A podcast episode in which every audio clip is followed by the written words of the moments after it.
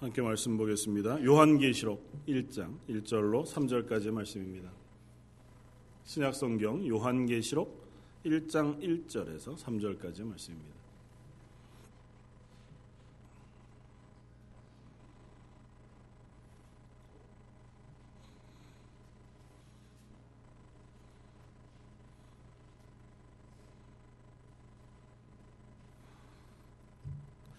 다 잘하셨으면 우리 한 목소리로 함께 읽겠습니다.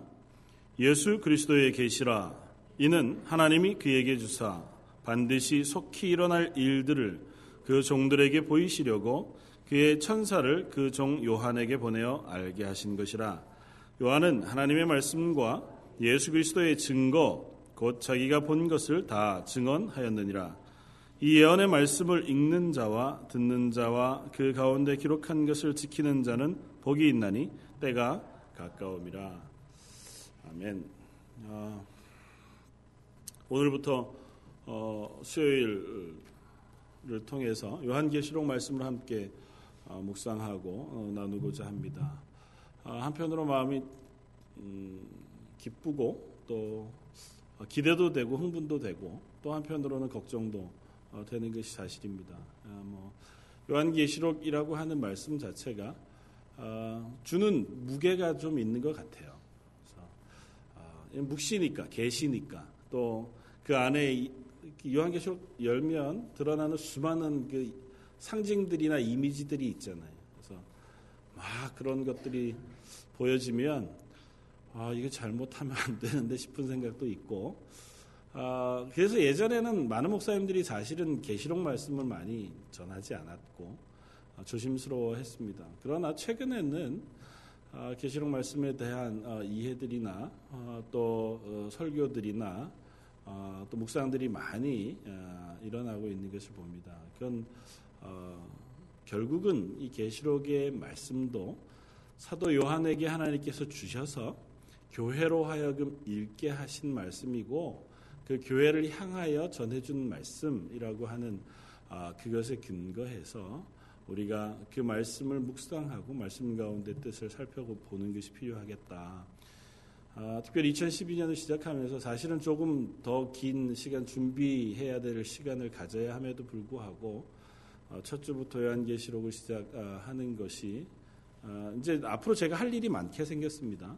원래 이제 한 성경책을 준비하고 함께 나누고자 하면 어, 사전에 좀 많이 예, 준비하고 또뭐 어, 연구도 하고 여러 책들을 읽기도 하고 또 기도하기도 하고 그렇게 해서 말씀을 이제 전하기 시작하는데 사실은 어, 계시록이라고 하는 무게 때문에 좀 더 많이 준비해야 하는데도 불구하고 2012년을 어, 시작하면서 바로 첫 주부터 하는 것이 좋겠다 생각이 되어져서 진행을 합니다. 기도해 주시고 요한계시록을 통해서 어, 큰 은혜가 우리 속에 있어지기를 또 하나님께서 하시는 이 말씀의 풍성함이 우리 속에 넘쳐나게 되기를 사모할 수 있었으면 좋겠습니다. 어, 요한계시록 말씀 하나로 한 단어로 딱 이야기하자고 하면 어, 뭐라 그래야 되나요? 한국에서 한국적인 표현으로는 운동 나가는 사람한테 파이팅 해주는 것과 똑같고 여기서 뭐라 그러죠? 고 아, 이렇게 격려의 메시지 그렇게 이해하시면 정확합니다. 하나님께서 우리를 향하여 특별히 요한 계시록이라고 하는 성경은 이미 구원받은 성도들, 조금 더 구체적으로는 교회 공동체, 하나님의 백성들을 향해서 하나님의 백성들을 향해서 하나님께서 외쳐주시는 격려의 응원 메시지라고 이해하시면 가장 정확합니다. 그러니까 메시지 내도록 어떤 말씀을 하시냐면 너희는 이길 거야. 너희가 지금 싸우지만 그 싸움은 이미 결정되었어. 걱정하지 마. 넌 이길 거야. 뭐 그냥 두리뭉실하게 어, 다 잘 될 거야. 걱정하지 마. 애 얘기가 아니라 확실히 넌 이길 거야. 그렇게 옆에서 하나님께서 우리들을 격려해 주시고 힘을 불어 넣어 주시고 응원해 주시는 것이 뿐만 아니라 그것의 구체적인 이야기들을 어, 말씀을 통해서 하고 계시는 겁니다. 그러나 그것이 앞으로 되어질 일들이기 때문에 하나님께서 시간표를 딱 짜놓고 구체적으로 언제는 뭐가 일어나고 어떻게 될 것이라고 얘기하는 것이 아니라 그것에 대한 이야기를 상징적으로 우리에게 어, 보여주시는 겁니다. 그러니까 결국은 그 디테일한 뭐 숫자나 어떤 상징들에 대해서 너무 집중하기보다 전체적으로 하나님께서 그 이야기를 통해서 하고자 하시는 하나님의 구원의 경륜, 그러니까 하나님이 구원하시고자 하는 계획과 어떻게 이루어 가시고자 하는가라고 하는 그 이야기를 우리가 요한계시록을 통해서 읽으면 어, 된다는 겁니다. 그리고 그 얘기는 우리들에게 구원받은 우리들에게 전해질 때 그건 한없이 놀라운 응원의 메시지가 될 것이라는 거죠. 특별히 어, 모든 성경이 다 그렇지만 성경은 읽을 때에 우리가 두 가지 측면에서 읽어볼 필요가 있습니다. 첫 번째는 어, 성경을 쓴 어, 쓰여질 때 당시에 1차 독자들, 그러니까 뭐 맨 처음 성경이 쓰여졌을 때 그 성경을 읽게 되어지는 사람들, 주로 뭐 유대인들 혹은 이스라엘 사람들이었기. 창세기, 출애굽기, 레위기, 민수기, 신명기는 누가 썼을까요? 모세가 언제 썼을까요? 예? 언제 썼을까요? 어디서 썼을까요? 어, 이 정도는 제가 설교할 때 한 것 같은데 성경 공부도 하셨는데 출애굽 당시에 이제 가나안을 앞두고 마지막 가나안 초입 가데스 바네아라고 하는 곳에서 신명기 말씀을 통해서 우리가 알 수 있습니다. 그곳에서 어, 모세가 자기가 자기에게 하신 하나님의 말씀을 쭉 정리해. 물론 이제 그때 뭐 창세기 처음부터 신명기 끝까지 다 쓰셨는 썼는지 어땠는지는 우리가 뭐 잘 알지 못하지만 어쨌든 그때 모세가 썼습니다. 그리고 그 쓴그 그 말씀을 제일 처음 읽은 사람들이 누구겠습니까? 들은 사람들이 그 출애굽하던 이스라엘 백성들이에요. 그러니까 출애굽기를 처음 읽은 사람들은 그 사람들이에요. 그러니까 하나님께서 처음 그 출애굽 아니 창세기부터 출애굽기, 레위기, 민수기, 신명기의 말씀들을 하고자 하신 대상은 지금 출애굽해서 가나안에 들어가고자 하는 이스라엘 백성이에요. 그러니까 그들에게 하나님께서 하신 말씀이고 2차적으로는 그들에게 하신 그 말씀의 의미가 영적인 이스라엘 구원받은 우리들에게도 지금 현재 동일하게 적용되어지고 말씀하시는 말씀이라는 거예요. 그러니까 그 두 가지 측면을 우리가 다 이해해야 할 필요가 있습니다. 그래야 그때 당시의 정황 속에 이 말씀은 어떤 의미를 갖는 것이고 어떤 하나님께서 말씀으로 어떤 뉘앙스로 어떤 목적을 가지고 하셨는지를 조금 더 구체적으로 알 수 있고 그렇다면 그 말씀의 의미를 따라서 우리가 지금 현재 나에게도 하나님께서 어떻게 말씀하시는 것이겠구나라고 우리가 적용할 수 있고 읽을 수 있게 되어진다는 거죠.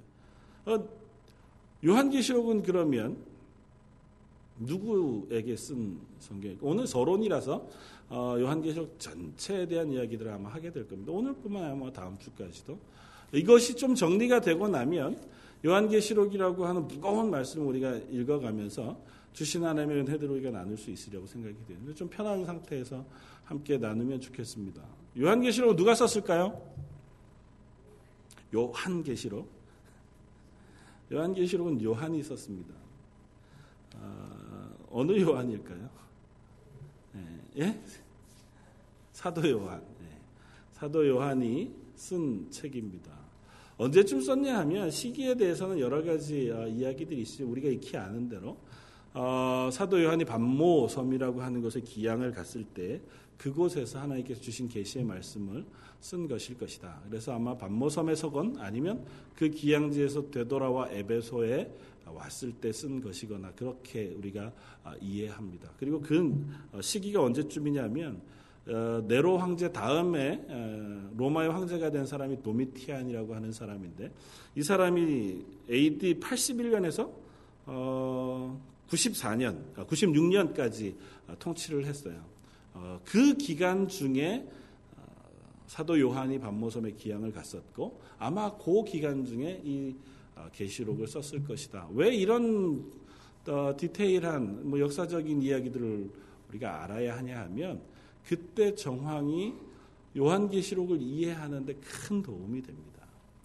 어, 네로라고 하는 사람 우리가 익히 그 악명을 들어서 알잖아요. 로마에다 불을 지르고 어, 거기에서 어, 예술적인 영감을 얻어서 노래를 만들어 어, 지을 것이라고 그렇게 로마에 불을 지르고 나서는 그 죄를 기독교인들에게 덮어 씌웠다고요. 그래서 그때부터 기독교인에 대한 로마의 박해가 아주 포악하게 시작이 되어졌습니다. 그리고 나서 그 박해가 절정에 이른 때가 언제였냐면 그 다음 황제인 도미티안이라고 하는 사람이 황제가 되었을 때였습니다. 그러니까 이 계시록이라고 하는 말씀이 쓰여진 때에는 예수님이 승천하시고 이미 어 뭐한 5, 60년 이상의 시간이 지났잖아요. 그러면서 당시에 초대 교회들이 세워지고 어, 급하게 예수님이 곧 오실 것이라고 하는 기대를 가지고 사모하던 사람들이 기대하던 예수님은 오시지 않고 바울과 베드로 모든 사도, 사도들은 이미 순교를 당해버린 상태. 이제 남은 사도라고는 열두 사도 중에 요한이라고 하는 사도 하나만 노사도로 남아서 그조차 어, 반모섬이라는 곳에 기양가 있는 상태. 그리고 온 교회를 향하여 어, 로마의 잔혹한 압제가 어, 시작되어지고 탄압이 시작되어졌습니다. 그건 어, 처음에는 어, 물리적인 박해가 있었습니다. 그래서 그리스도인 예수를 믿는 사람들 우리가 잘 아는 것처럼 카타콤 아, 그 원형 경기장에서 콜로세움에서 사자들과 싸우게 하기도 하고 심지어 로마 그 길 가에다가 기름을 부어서 어, 기둥에 묶어두고 그 몸에 불을 붙여서 횃불로도 사용하기도 하고 그냥 십자가에 매달아서 말라 죽을 때까지 죽이기도 하는 그런 어, 물리적인 박해가 있었습니다. 그리고 조금 더 집요해진 것이 도미티안 황제 때는 예수 믿는 사람을 잡으면 온갖 고문을 다해서 그 공동체 자체를 완전히 괴멸시키려고 하는 시도들이 계속 있었습니다. 그러니까 우리 공동체가 모여서 모이는 그 예배 처소 그리고 그 안에 모이는 사람들 그 중에 한 사람만 잡히면 그 사람 때문에 나머지 사람들도 다 곤란을 겪고 죽임을 당하고 그렇게 되어지는 위협이 있을 때가 이때쯤이었다는 거죠. 그래서 우리가 잘 아는 카타콤이라고 하는 지하에 들어가서 햇빛 한 번 보지 못하고 사람들이 숨어서 살았던 이유가 그렇게 해서라도 신앙을 지켜야겠다고 하는 초대교회의 어떤 신앙의 어, 결단이 있었기 때문이었고 그래서 특별히 그 교회 공동체 일원으로 받아들이기 위해서는 신앙 고백이라고 하는 것이 굉장히 중요했기 때문에. 왜냐하면 뭐 그런 거죠. 위장해서 들어올 수 있잖아요. 예수 제대로 안 믿는 사람 믿음의 신앙의 고백이 없는 사람이 교회 공동체에 들어와서 비밀 예배하는 카타콤이라는 곳까지 들어오게 되면 그 다음에는 그 사람이 자칫 어, 뭐 다른 이야기를 하게 되거나 위협에 굴복하기 시작하면 온 교회가 다 위험을 당하게 되어지니까 그 사람의 교회의 일원으로 받아들이는 세례 예식을 행하기 전에 신앙을 확인하고 긴 시간 동안 그 사람의 신앙 고백을 확인하고 그리고 나서야 비로소 세례를 줘 교회의 일원으로 받아들였다 하는 것을 우리가 당시의 역사적인 정황 속에서 볼 수 있습니다. 그러니까 당시의 정황은 그런 거예요. 온 교회가 어떻게 보면 그야말로 아주 답답한 지경 속에서 어, 질문하고 있을 때 하나님 정말 언제까지 참으시겠습니까? 예수님 언제 오시겠습니까? 라고 하는 질문이 막 올라오고 있는 거죠. 우리가 이렇게 다 죽어가고 있는데 다 배교하고 믿음을 놓치고 이제는 교회를 떠나가고 있는 이 마당에 하나님 언제까지 더 기다리셔야 되겠습니까? 라고 하는 질문이 교회 속에 막 일어나고 있는 그 그들이 그 가운데에서도 정말 우리가 믿은 믿음이 맞은 맞는 것일까? 우리 믿음대로 하나님께서 약속하신 그 약속을 꼭 이루어 주시나라고 하는 의문들이 교회들 속에 막 일어나고 있는 그때에 이 요한계시록 말씀이 쓰여지고 있다는 것입니다. 그 교회들을 향하여 특별히 소아시아의 일곱 교회 어, 이 사도 요한이 목회하기도 했던 그 마지막 목회진 에베소 교회를 포함하여 그 교회들을 향하여 그가 펜을 들어 편지로 그 교회들을 격려하고 위로하고 그리고 그 교회들을 바로 어, 설수 있도록 용기를 주는 말씀을 기록하고 있다는 것입니다. 그냥 그러면 격려의 말씀으로만 편지한 것이 아니라 요한계시록은 거기에 조금 더 특별한 의미를 가지고 있는데 그건 무엇이냐 하면 그 요한계시록이 쓰여진 형식 자체가 독특하다는 것입니다. 오늘 본문 말씀처럼 1장 어, 1절에 예수 그리스도의 계시라 그렇게 말씀함으로써 이, 요한계시록에 쓰여진 형식 자체가 계시 혹은 묵시의 형태로 쓰여져 있다고 하는 것을 어, 얘기해 주고 있습니다. 그리고 3절에 보면 이 예언의 말씀을 읽는 자와 듣는 자가 그 가운데 기록한 것을 지키는 자는 복이 있나니 때가 가까움이라고 말함으로써 요한계시록은 계시의 말씀, 묵시의 말씀이자 아울러 예언의 말씀이기도 하다고 하는 것을 설명해 주고 4절에 가면 요한은 아시아에 있는 일곱 교회에 편지하노라고 이야기함으로써 지금 이 계시록의 말씀이 또한 편지글이라고 하는 사실을 설명해 주고 있습니다. 그러니까 이 세 가지 성격을 요한계시록은 다 가지고 있는 거예요. 그러니까 그 성격을 우리가 이해하고 이 말씀을 읽을 필요가 있다는 것입니다. 제일 처음 얘기한 계시의 말씀, 묵시, 아포칼립시스라고 하는 어, 그 헬라어 말씀으로 표현되어지는 이 계시 묵시라고 하는 것은 어, 초대교회 그 당시에 유대교 유대교 안에서 흥행했던 흥행했던 문학의 한 장르이기도 합니다. 그러니까 어, 그래서 계시록이 정말 그 묵시적인 문학의 장르를 따라가고 있느냐 안 따라가고 있느냐는 이제 뭐 학자들마다 설왕설래가 있지만 일단은 어떤 계시의 말씀으로 쓰여지고 있다는 것만은 분명해요.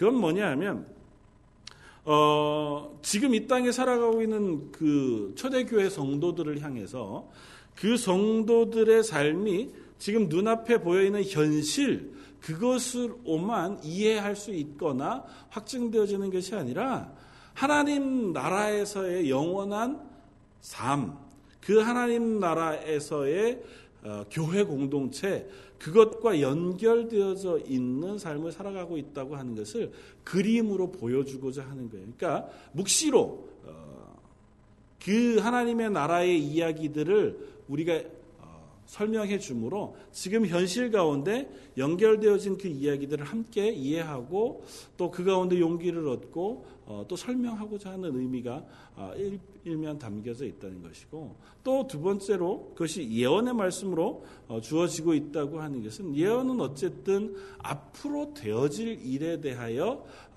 말씀해 주고 있는 것인데 그건 특별히 하나님의 구원과 관계되어져서 교회를 향하여 앞으로 하나님께서 이스라엘을 혹은 교회를 구원하여 완성하실 이야기에 대하여 쓰고 있는 말씀이라는 것입니다. 다만 그것이 조금 아까 말씀드렸던 것처럼 몇 년 후에는 이 일이 일어나고 그 다음 몇 년 후에는 이런 사건이 일어나고 그 다음엔 이렇게 되어서 언제쯤 이 일이 이렇게 완성되어질 것이다라고 하는 시간표의 개념으로 예언이 주어진 것은 아니라는 사실 이 예언의 말씀은 어, 구약적인 성격, 어, 예언서의 성격에서와도 마찬가지로 선포의 개념을 가지고 있습니다. 그러니까 구약 이스라엘 백성들에게 뭐 다니엘서, 에스겔서, 이사야서, 어, 구약의 선지자들을 통하여 하나님께서 예언의 말씀을 선포해 주실 때에 그것이 어, 앞으로 몇 월 며칠 날 뭐가 있을 테이니 잘 알고 있어라고 하는 개념이 아니라 너희는 지금 곤란 가운데 있고 하나님이 너희의 기도를 안 들으시는 것처럼 걱정하는 관계 그 단계 속에 있지만 아니다. 하나님께서 꼭 이 일을 이루실 것이고 이렇게 완성하실 것이다라고 하는 미래의 하나님의 일하심에 대한 선포를 해 주므로 그들이 그것을 통하여 아 하나님께서 이 일을 계획하고 계시구나. 그리고 그것을 통하여 우리를 이렇게 인도하실 것이구나라고 하는 사실을 깨달아 알고 그것을 통하여 용기를 얻게 아, 하시는 것이 예언의 말씀이었단 말이죠. 그러니까 요한계시록의 말씀도 마찬가지입니다. 미래에 되어질 일에 대해서 말하고 있는 것이긴 하지만 시기, 시간, 누구라고 하는데 집중하는 것이 아니라 이 일이 완성되어질 것이다. 이렇게 하나님께서 일하실 것이다라고 하는 그 부분에 초점을 맞추고 있는 것이라는 거예요. 그러니까 지난주에 제가 수요일 날 어, 요한계시록 마지막 말씀을 가지고 함께 나누었던 것처럼 내가 이 일을 이룰 것이다. 라고 하는 그 말씀을 하나님께서 하고 계신 거예요. 야, 지금은 아무것도 없는 것 같아 보여서 힘들지 걱정하지 마. 내가 꼭 이 일을 완성할 거야. 그리고 그, 그 일은 그렇게 멀지 않아. 그러니까 네가 힘을 내고 용기를 내어 그 자리에 서 있으렴. 그리고 그곳에서 그리스도인 공동체로 하나님의 백성으로 이 땅에서의 싸움을 싸우는 그 싸움의 자리에 용기 있게 서 있으렴 하나님께서 그렇게 말씀하고 계시는 거라는 게 그것이 예언의 말씀으로 우리에게 주어진 요한계시록의 또 다른 한 특징이라는 거죠. 그러면서 어, 그 예언의 말씀이자 계시의 말씀이 편지글의 형태로 1차적으로는 초대교회 일곱 교회 혹은 초대교회를 향하여 쓰여지고 있습니다. 그러니까 분명히 요한계시록은 어, 편지로 쓰여져서 당시에 박해받고 곤란의 어려움 속에 있던 어, 초대 일곱 교회를 향하여 어, 전달되었을 거예요. 그리고 필경은 이 일곱 교회가 이 말씀을 읽고 분명히 은혜를 받고 용기를 얻고 힘을 얻는 하나님의 말씀이었을 겁니다. 그러니까 이 편지 글을 읽고 그 사람들이 어, 이게 무엇을 의미하는 거지? 이게 도대체 너무 너무 오묘하고 너무 많이 가리워지고 언젠간 될 텐데 이게 몇 년쯤 될까? 여기서 얘기한 어, 숫자는 도대체 누구지? 어, 여기에서 얘기하는 용은 도대체 뭘까? 뭐 이런 고민들을 하면서 이 말씀을 읽지는 않도록 하나님께서 주어졌을 거라는 거예요. 당시의 사람들이 그저 읽으면서 익숙히 이해할 수 있도록 또 초대교회 사람들이 다 뭐 학문적으로 뛰어난 사람들이거나 완전히 완결되어진 성경 말씀을 가지고 있는 사람들이 아니었잖아요. 구약은 가지고 있었지만 신약 성경은 아직 완전히 하나의 어, 성경책 완결된 계시의 말씀으로 들고 있던 것이 아니라 회람되어진 편지들 그리고 회람되어지는 어, 예수님의 복음의 이야기들 그 이야기들을 가지고 있었던 교회들이 이 요한계시록의 말씀을 듣고 읽었을 때 무슨 말씀인지 알 수 있도록 주어진 주어진 편지글이라는 거예요. 그러니까 우리도 역시 똑같은 상황 속에서 그 편지로 쓰여진 말씀을 통해 요한을 통하여 하나님께서 교회에게 하고자 하셨던 말을 찾아 우리가 아, 묵상하는 것이 요한계시록을 읽는 또 다른 한 초점이 되어질 것이라고 하는 거죠. 그러니까 그 안에 나타나는 수많은 상징들 거기에 집중하지 말고 그 상징과 이야기를 통해서 하나님께서 말씀하시고자 하는 메시지가 무엇이냐라고 하는데 우리가 집중해서 성경을 읽어볼 필요가 있습니다. 그래서 가능하면 오늘 집에 가셔서 다음 주 수요일 오실 때까지 요한계시록을 처음부터 끝까지 한번 꼭 읽고 오십시오. 네, 저도 앞으로 뭐 계속 어, 계속 읽어야겠지만 어, 저만 읽고 저만 설명해서 요한계시록을 다 이해할 수 있는 것이 아니니까 기왕이면 한 권 전체를 다 읽어보시면 요한계시록이 그리고 있는 전체적인 그림을 마음속에 이렇게 그리실 수 있, 게 되어질 거예요. 그 이야기들이 좀 모호하더라도 아 이것이 뭐 혹 그냥 어, 불편하시면 동화라 생각하고 처음부터 끝까지 한번 쑥 이렇게 읽어가시면서 그 이야기가 어떤 그림으로 이렇게 그려지고 있는지를 한번 마음속에 그리시고 나면 그 이야기를 통해서 하나님께서 우리에게 주고자 하는 메시지가 무엇인지를 하나하나 살펴볼 때에 아, 그렇구나. 이것이 하나님의 구원의 계획이시구나. 하나님이 이 구원의 계획을 이렇게까지 완성하시고 그 완성하시는 그곳에 우리를 세워주시기를 원하시는구나. 그 구원을 허락하시는 대상이 우리고 그것을 이루시는 분은 하나님이시거든요. 그리고 그것을 이루시는 하나님의 그 구원의 방법은 이 세상의 수많은 세력, 사단의 세력, 어, 하나님을 믿지 못하게 하는 수많은 걸림돌, 죄의 유혹들이 강하고 또 그것이 정말 우리가 도무지 이길 수 없을 것과 같은 그런 모습으로 달려들 때라도 그것을 능히 이기시는 하나님으로 요한계시록은 어, 그 이야기를 쓰고 있다고요. 그것이 아무것도 아니라는 사실을 요한계시록은 우리에게 말씀해주고 있다고요. 그것이 아무리 강해도 그것은 하나님의 손 아래 아무것도 아닌 것처럼 그들은 실패하고 져서 저 무적행으로 던져질 수밖에 없는 존재들이라고 하는 사실을 요한계시록을 통해서 말씀하고 있는 겁니다. 그 하나님이 우리의 하나님이야 라고 말씀하시고 그 하나님이 그 구원의 계획을 지금도 이루고 계시고 앞으로도 완성하실 것이야 라고 요한계시록은 설명하고 있다는 거예요. 그래서 어, 어떤 분은 요한계시록의 이야기를 이미지를 가지고 이렇게 이야기합니다. 어린 양과 사자라고 하는 혹시 그런 이야기를 들어보셨나요? 하나님의 일하심 예수 그리스도의 이 땅에서의 모습 그 사역의 모습이 어린 양의 모습과 사자의 모습을 다 가지고 계시다. 여기에서도 요한계시록에서도 예수님을 거듭 어린 양으로 표현해요.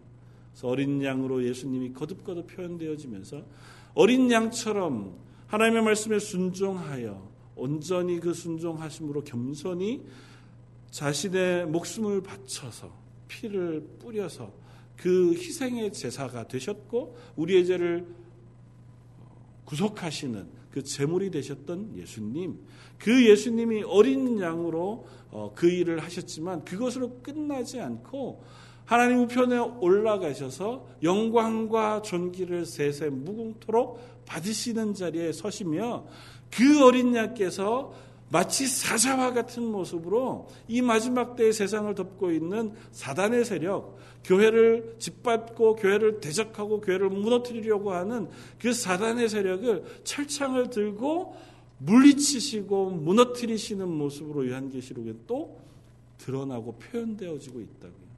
하나님이 무력하게 우리의 죄를 위해서 죽으시는 모습으로만 끝나신 예수님의 모습을 그리고 있는 것이 아니라 그것이 마치 그 사건으로 인하여 오히려 더 강력하신 하나님의 권능하심, 전능하심을 우리에게 보여주고 계시다는 거죠. 그리고 그것이 직접적으로 이제는 교회를 지키시는 것으로 그리고 하나님의 나라를 완성하시는 것으로 그리고 그 싸움의 최전선에서 그 싸움을 싸우시는 하나님의 모습으로 이 요한계시록은 우리들에게 보여주고 있다는 것입니다.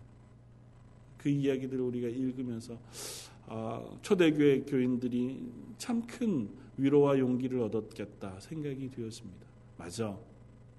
지금은 많은 사람들이 고난을 당하고 죽임을 당하고 또 그것 가운데 실패하고 어, 이제 이 세상에 어, 가장 강력한 힘인 로마의 황제의 힘 그것을 이길 만한 어떤 세력이 아무것도 없는 것 같아 보여도 이 말씀을 통해서 하는 것처럼 그 세력을 물리치시는 하나님의 그 놀라운 전능하심 그리고 그것이 머지않아 이 땅 가운데 완전하게 이루어질 것에 대한 소망의 말씀을 읽으면서 나는 그 하나님으로 인하여 여전히 이 땅 가운데 그리스도인으로 살아가겠다 그렇게 다짐할 수 있었을 겁니다.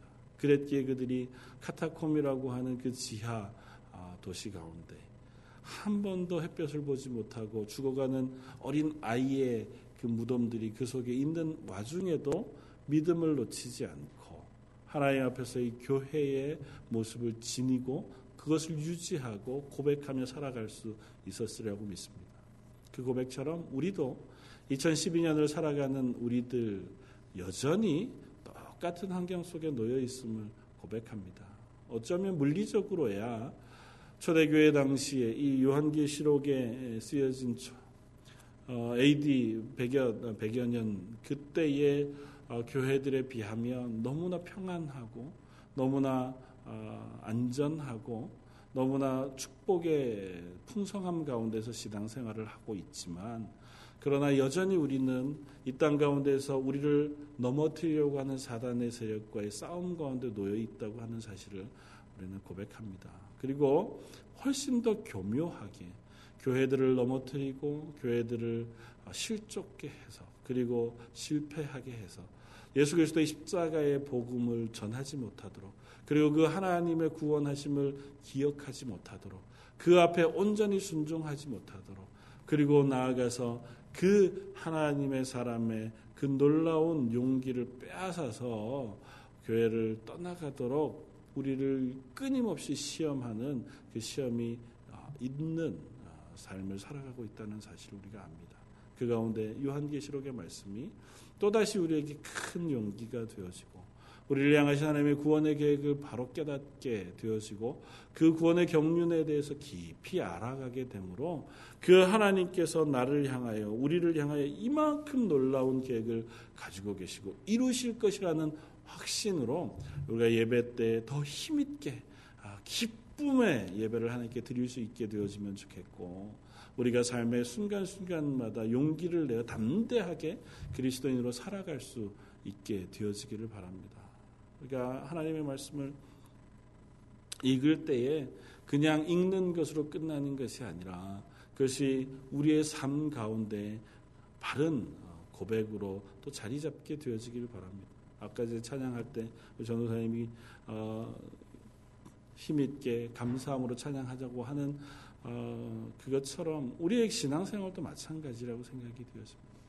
하나님께서 나와 함께 계시다는 것이 그냥 이론적인 것이 아니라면 요한계시록의 이 말씀이 그냥 장래 언제쯤 되어질 이야기를 써 놓은 어느 나라 전설과 같은 이야기가 아니라면 살아계신 하나님께서 당신을 믿고 따르는 하나님의 백성들을 향하여 그의 아들 예수 그리스도의 생명을 핏값 주고 사셔서 당신의 백성 삼으신 그 백성들을 향하여 내가 이렇게 이룰 것이고 이렇게 완성하실 것이라고 하신 약속의 말씀이라면 지금 우리에게 이 말씀은 분명히 대단한 힘과 용기가 되어지고 은혜가 되어지는 말씀이 분명할 것이고 그 말씀이 우리 속에 자리 잡게 되어지면 우리의 입술로 하나님을 드리는 찬양이 훨씬 더 감격과 기쁨 가운데 드려지는 것이 마땅할 것이라는 것.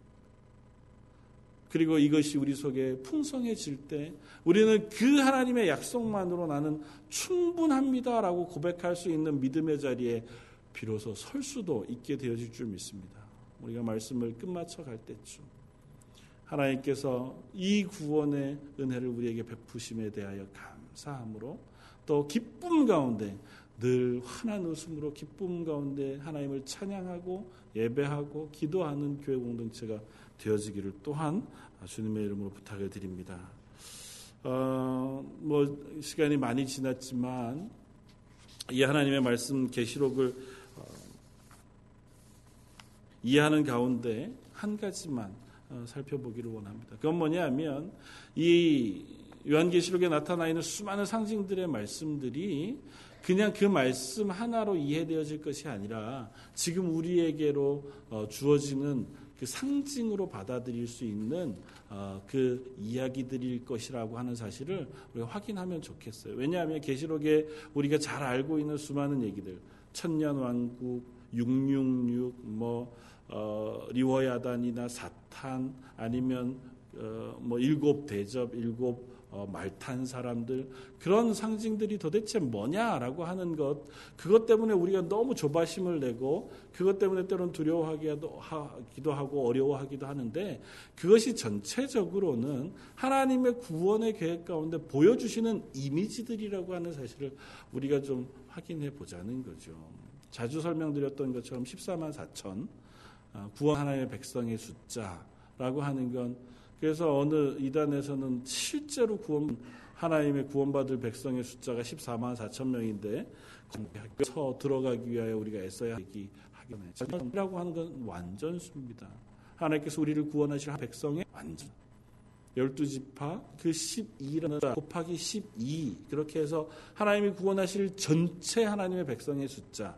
거기에 가장 큰 하나님의 군대의 숫자, 군대에서 천 부장이라고 하는 그 숫자가 어, 크잖아요. 곱하기 천을 해서 14만 4천. 이라고 하는 하나님의 구원받은 하나님의 군대 혹은 하나님의 백성, 그것에 완성되어진 숫자에 대한 상징으로 쓰고 있는 거거든요. 14만 4천이라는 것에 막 매달려서 도대체 몇만 명이 남았을까, 몇천 명이 남았을까에 우리가 집중할 이유가 도무지 없고 하는 겁니다. 그리고 구약의 이 신약의 제일 마지막 지난주에도 우리가 나누었던 어, 그 말씀 가운데 계시록 21장에 나오는 새 하늘과 새 예루살렘 거룩한 성 새 예루살렘 어, 그 도대체 뭘까라고 하는 질문을 하면 그건 이렇게 설명합니다. 12, 21장 2절에 그 준비한 것이 신부가 남편을 위하여 단장한 것 같다. 그렇게 거룩한 성 새 예루살렘을 설명을 해요. 그러니까 어, 나중에 우리에게 임할 하나님의 나라 그것은 거룩한 성 새 예루살렘으로 우리에게 주어지는데 마치 신부가 어, 남편을 위하여 단장한 것처럼 그렇게 단장한 모양으로 온다는 겁니다.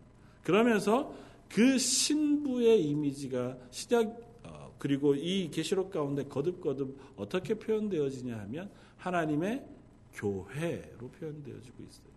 그러니까 하나님의 나라, 새 예루살렘, 새 하늘과 새 땅으로 우리에게 주어지는 그것은 그냥 모호한 천국이 아니라 하나님의 나라 이미 이 땅 가운데 주어진 그 교회 하나님의 백성의 공동체 그것을 설명하고 있다라고 하는 것을 계시록을 통해서 분명히 보여줘요. 물론 그것은 새 하늘과 새 땅, 그러니까 어떤 의미로는 뭐 지구와 같은 또 다른 항성의 모습으로 우리에게 하나님께서 예비하고 주어지시는 것일 수 있을 것이라고 우리가 이해합니다.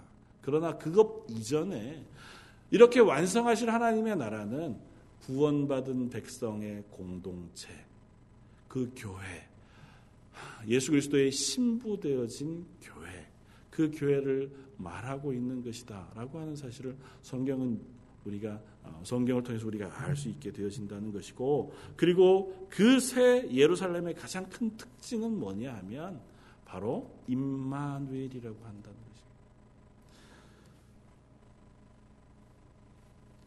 계시록 21장 3절에 하나님이 그들과 함께 계시리니 그들은 하나님의 백성이 되고 하나님은 친히 그들과 함께 계신다 고 고백한다고.